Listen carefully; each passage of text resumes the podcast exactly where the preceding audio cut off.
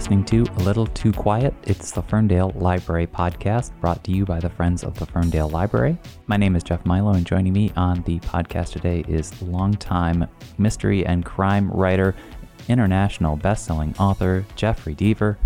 Jeffery Deaver was on this podcast a little recently, earlier in this year, talking about another one of his books. That one was in the Colter Shaw series, but he has another protagonist. That is, of course, Lincoln Rhyme. And there's a new book out in the Lincoln Rhyme series this month in December. It's called The Midnight Lock. And this time around, the brilliant quadriplegic forensic criminalist is working again with uh, NYPD officer Amelia Sachs to solve a mystery. This time they are searching for a criminal who's got a fascination with breaking locks. And uh, he is, of course, as the title suggests, breaking in very late at night, around midnight, and he is picking these locks usually these complicated locks with lots of tumblers, and he's coming into the private spaces of, of residences. And he, at first, he's just rearranging things and he's making it very overtly known that he has, in fact, been here. And then he disappears, but he certainly leaves a careful trace. Uh, so it is. Um, definitely in that psychological thriller because uh, for me, as I tell Jeffery, I found that to be a very creepy concept. But uh, Jeffery Deaver has been coming up with these uh, very compelling concepts for suspense novels for, for decades now. And this is just his latest in the very popular Lincoln Rhyme series. Lincoln Rhyme, of course, uh, debuted in the story of The Bone Collector, which was uh, adapted into a popular film. Now, this book's villain is calling himself the locksmith, and Lincoln Rhyme and Amelia Sachs are brought in to investigate. And uh, it definitely has a certain sociopathic bent to his intrusions, but he's proving capable to break through any lock or any security system uh, that, could, that could be devised. The only thing is, and it's revealed early in the book, is that Lincoln and Amelia's hunt for the locksmith is interrupted when an internal investigation in the police force uncovers what seems to be a crucial mistake in one of Rhyme's previous cases. And he's actually fired as a consultant for the NYPD. So he has to kind of assist Amelia almost uh, surreptitiously here. And uh, we talk a lot about the development of Lincoln Rhyme's character over the years, as well as Amelia Sachs' character, uh, but also just that, that creepy nature of invading someone's privacy. Not even just physically entering their apartment or their, their residence, but uh, we also talk about the privacy that we may or may not want to keep when we are living our online lives and how the very nature of spending really just too much time online can really have an impact on our psychology. So we we start with the the locksmith, the new villain of this book, The Midnight Lock, which is the latest in the Lincoln Rhyme series by Jeffery Deaver. Here's our chat.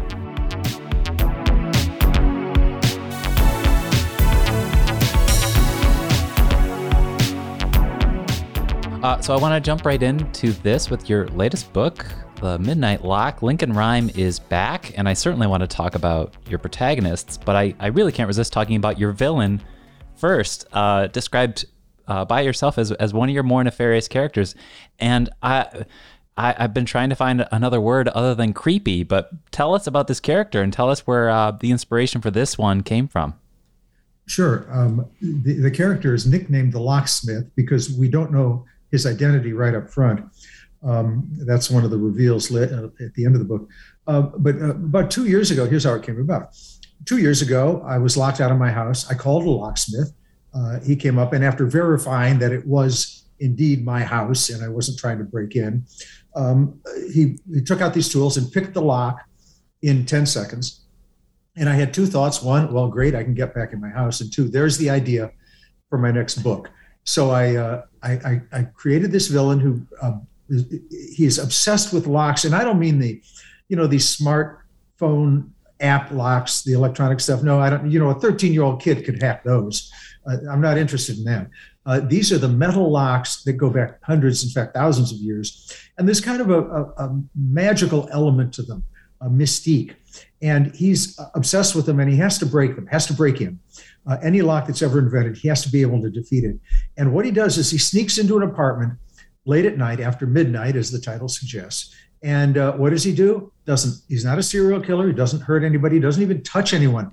What he does is he rearranges things and then leaves and locks the door after him. Mm-hmm. And uh, of course, something else is going on. Lincoln Rhyme, uh, my character from The Bone Collector, and Amelia Sachs get on the case and they unravel the onion and slowly discover that there is uh, something else uh, going on. Oh yeah, you know I that there's that phrase that goes around psychological thriller. But when you tell me about a villain who is going to break into my house, and that is just it the sense of the invasion of privacy and uh, you know i think there's a scene earlier on where he is basically he's he's letting his uh, well victims? Question mark. At least know that that that he is he is even close to them as they sleep and that that that, that yeah I, I, as i told you the word i kept going back to was that's a little creepy well, and that that really gets into yeah. your head. Well that that's it exactly. And um, the you know the, the, books are fast-paced roller coasters. Right. uh, this is the 15th in the lincoln rhyme series and each of them uh, takes place over a couple of days at the most. They move very quickly, lots of reversals, mm-hmm. big surprise endings, plural, big surprise endings. But I also like the books to be about a little bit more. Absolutely. A book I wrote a few years ago, The uh, Broken Window, was about data mining, the dangers of data mining. This book is about the dangers. I'm hesitating a little bit because there are twists and turns sure. here, but the uh, the dangers of the internet. And yep. our, our, character, the uh, the locksmith, has you know what? Maybe he didn't start out being quite as evil, but maybe there's something about uh, his uh, obsession with the internet and getting into people's lives and observing people's lives that has turned him to the uh, dark side. And uh, that's something to that one needs to be aware of. So, you know, it's an exciting book, very, you know, very twisty and turny, but there's a little more to it. You may think about things after you finish the book. Absolutely. Uh, can you talk? And I do want to get to Lincoln, of course, but can you talk just a little bit more about that? About how the internet and what uh, how we have online lives, and uh, your books have done such a great job of integrating that that reality that we do live online, and there are influencers in this book, and and you do touch into some of the mm, I guess uh, uh, hysteria that can come around from kind of confusing the online world with reality. Was there sure. something to that to for you? Sure, sure. That's that's well said. And uh, you know, I've been writing now, uh, well, for about forty years, full time for about thirty, and you know, again, it's my job to create an emotionally engaging story. And I write crime novels, so that means I need to look for the latest trends that affect everyone's lives. I wrote a hacking book. Hacking now, it's just you know, it's passe. It's uh, everybody thinks about hacking. We all know about it. Mine was mine was in the uh, 1990s mm-hmm. when the hacker before we heard about hackers. I mean, the specialists did, the technologists did, but the general audience didn't. And uh, I had my hacker hacking through dial-up. Imagine that. You know, the 2400 baud modem. Can you imagine hacking that now? We have high-speed uh, internet, uh, uh, fiber cable, of course. but and that terrified people. The book uh, was called The Blue Nowhere, and people were still scared of it because um, scared of the uh, the villain in the story because uh, even though it was prescient, it was very early. It still is a creep who breaks into your life. So I've always been interested in how technology has uh, affected us, and in this book, um, I um, talk about a, a YouTube-like platform that um, operates just like YouTube, like many others, although YouTube is sort of the premier uh, video uh, sharing service, uh, learning learn some interesting facts about it. Of course, much of the content is moderated, but it's just impossible to moderate all of it. There is so much content out there that it could consume your life. You could you would not have to walk outside uh, for I think it's something like thirty thousand years if you wanted to watch every video that's currently on YouTube. And now, in my 10 seconds of saying it, there's another 100,000 yep. YouTubes that have just been uploaded.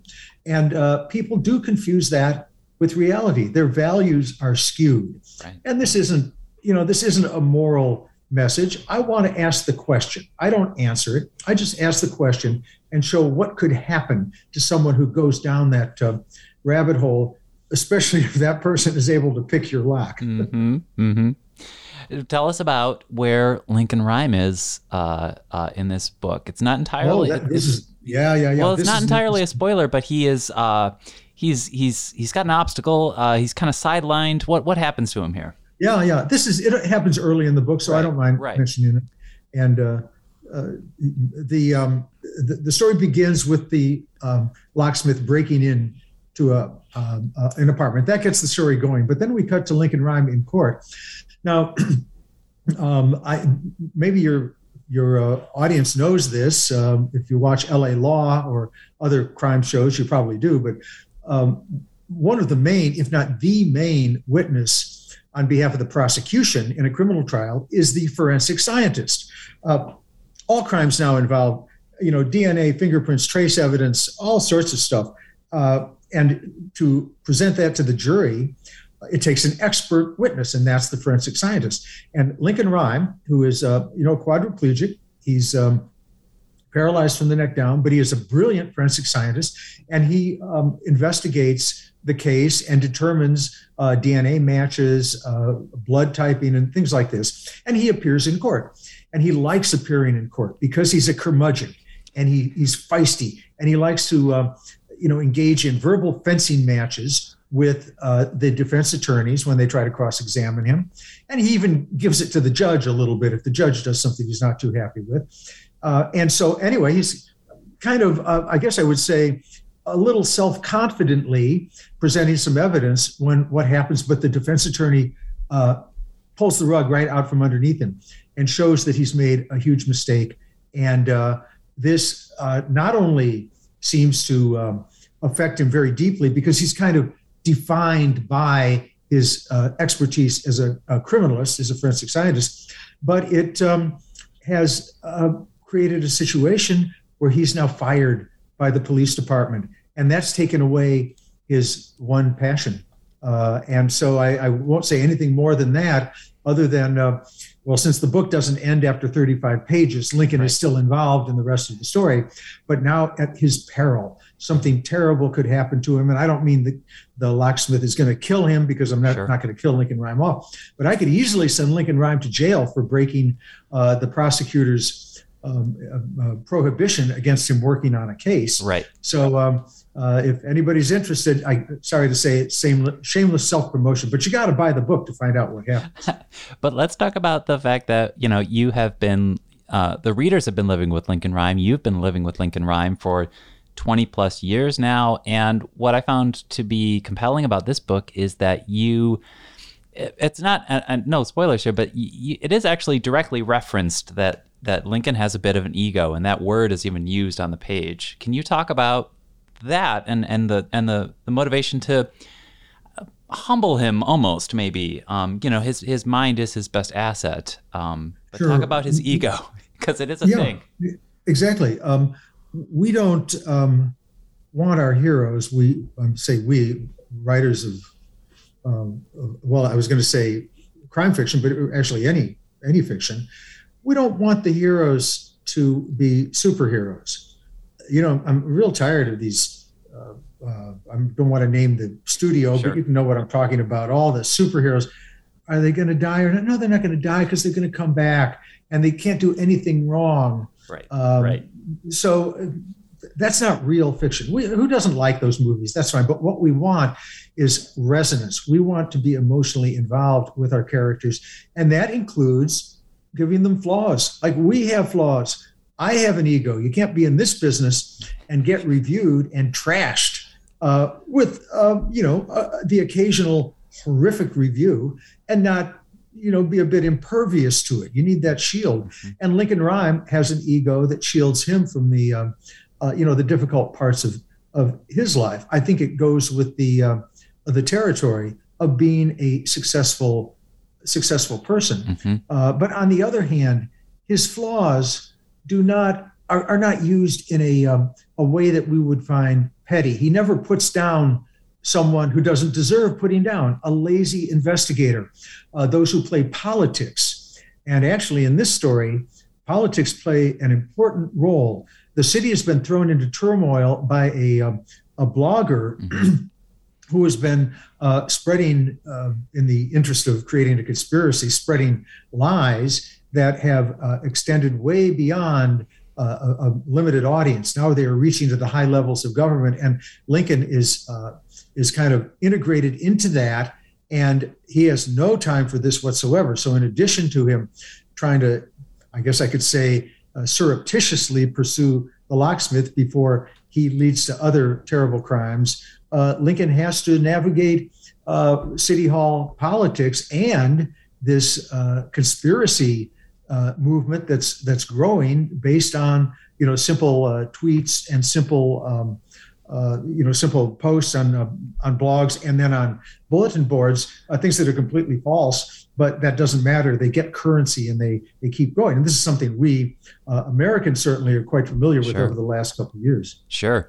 Uh, in the time we have left just one more question. I think the most important thing and we've, we've kind of circling on this that is you know you can have a good story you can have a good uh, pace of suspense but characters are are everything. That is what resonates with us and we've been talking about lincoln and we've been talking about your, your great way of creating these compelling creepy villains. But how about amelia? She's also been growing all this time. I think it's very important for your heroes to have a great supporting cast and uh, amelia steps up in a big way in this one.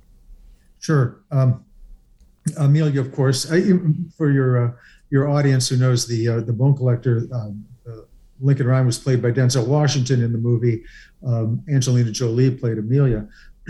Amelia is um, kind of the the quintessential uh, female character I like. A strong, independent uh, woman who uh, will uh, at at any moment assert herself if she thinks it's important to assert herself, and she doesn't doesn't care if someone doesn't doesn't like it. In in this book, uh, she is, in, I should say, in the prior books, they're, they're books featuring Lincoln Rhyme, but the the um, you know the emphasis goes from Lincoln to Amelia. Uh, in some books, they're on a parody, but this book, Amelia has to step up because Lincoln has been sidelined, mm-hmm. and um, she's at risk of losing her beloved police job because anyone caught helping Lincoln will be fired uh, summarily. That's again the politics sure. of New York, New York City. so she is really stepping up. And, and, Jeff, it's interesting you mentioned the, about the characters because I heard something a, a, little while ago that the same part of our brain that um, creates these connections with our, uh, our real life friends, partners, spouses, and the bad guys, the bad boss we work for. The same part of the brain is the, the one that uh, creates emotional connections with fictional characters. Mm-hmm. And that's why it's so important for us to create living, breathing characters in our books. And that gives the plot that much more credibility. Because you're right, the best plot in the world is useless if we don't care about the characters. And I certainly found myself caring about these uh, characters, of course, Lincoln Rhyme, Amelia Sachs. Your latest is The Midnight Lock. Jeffery Deaver, thanks so much for joining us once again. Jeff, a real pleasure. You take care. Take care.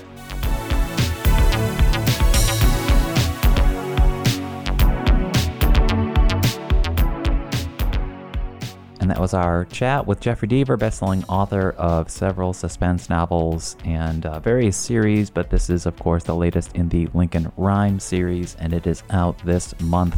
Very glad to have Jeffery Deaver back on the podcast. If you want to listen to our previous episode where we discussed The Final Twist, which was a book in the Colter Shaw series, that was back in the early spring of this year. So thank you so much for listening to another episode of A Little Too Quiet.